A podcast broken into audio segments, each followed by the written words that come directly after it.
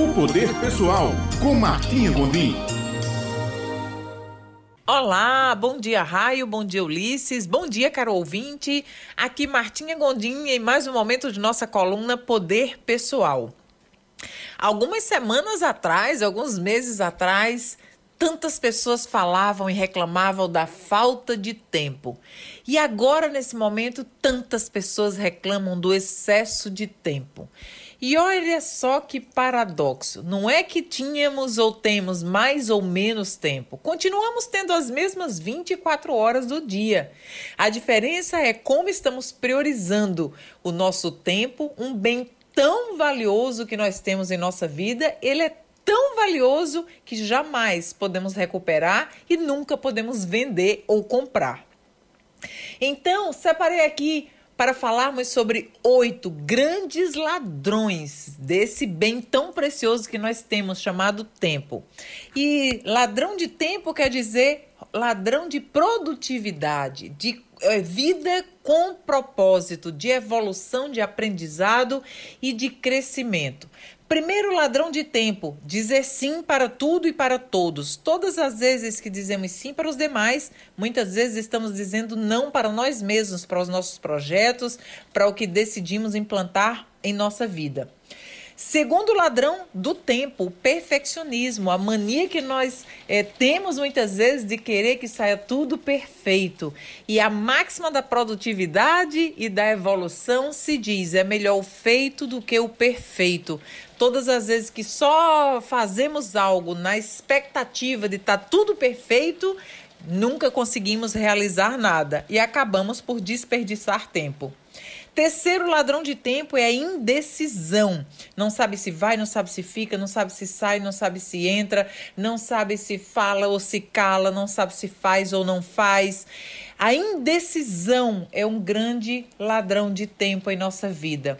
E todas as vezes que você se pegar em momentos de indecisão, uma dica simples é: decida, decida, decida na sua intuição. Analise os prós e os contras rapidamente e decida na intuição. Ganhe tempo, porque se sua decisão foi errada, no tempo que você ganhou, você rapidamente vai poder reparar.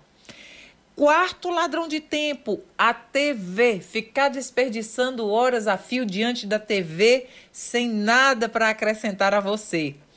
Quinto ladrão de tempo, celular com conversas longas, improdutivas, ou em grupos de WhatsApp que não acrescenta nada, ou em redes sociais, observando vidas dos demais, dos demais.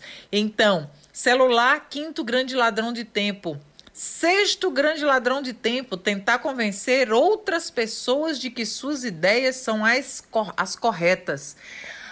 Nós, seres humanos, nos convencemos quando enxergamos fatos e resultados. Se mesmo você mostrando fatos e resultados para outras pessoas, elas não querem se convencer da sua ideia, esqueça, vai ser sua perda de tempo tentar bater na mesma tecla com aquela pessoa. É preferível que você encontre outra pessoa ao invés de desperdiçar seu tempo com aquela mesma. Sétimo ladrão de tempo, interrupções.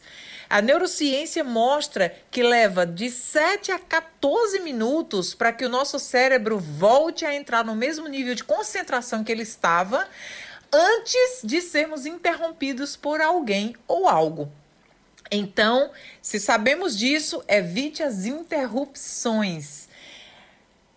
Oitavo ladrão de tempo é o estresse. Uma pesquisa feita por, pela psicologia positiva comprovou que pessoas estressadas são 24% menos produtivas do que pessoas tranquilas. Então, o meu convite agora é que você comece o mês de maio de uma maneira tranquila, em paz com você mesmo, entregando tudo que não temos controle nas mãos do nosso Criador maior e que você respire fundo, relaxe e que entre nessa semana e nesse mês confiante, com segurança, com tranquilidade e com fé, economizando e produ economizando seu tempo de vida e produzindo e investindo em aprendizado e projetos novos em sua vida. Um grande beijo e até a próxima semana.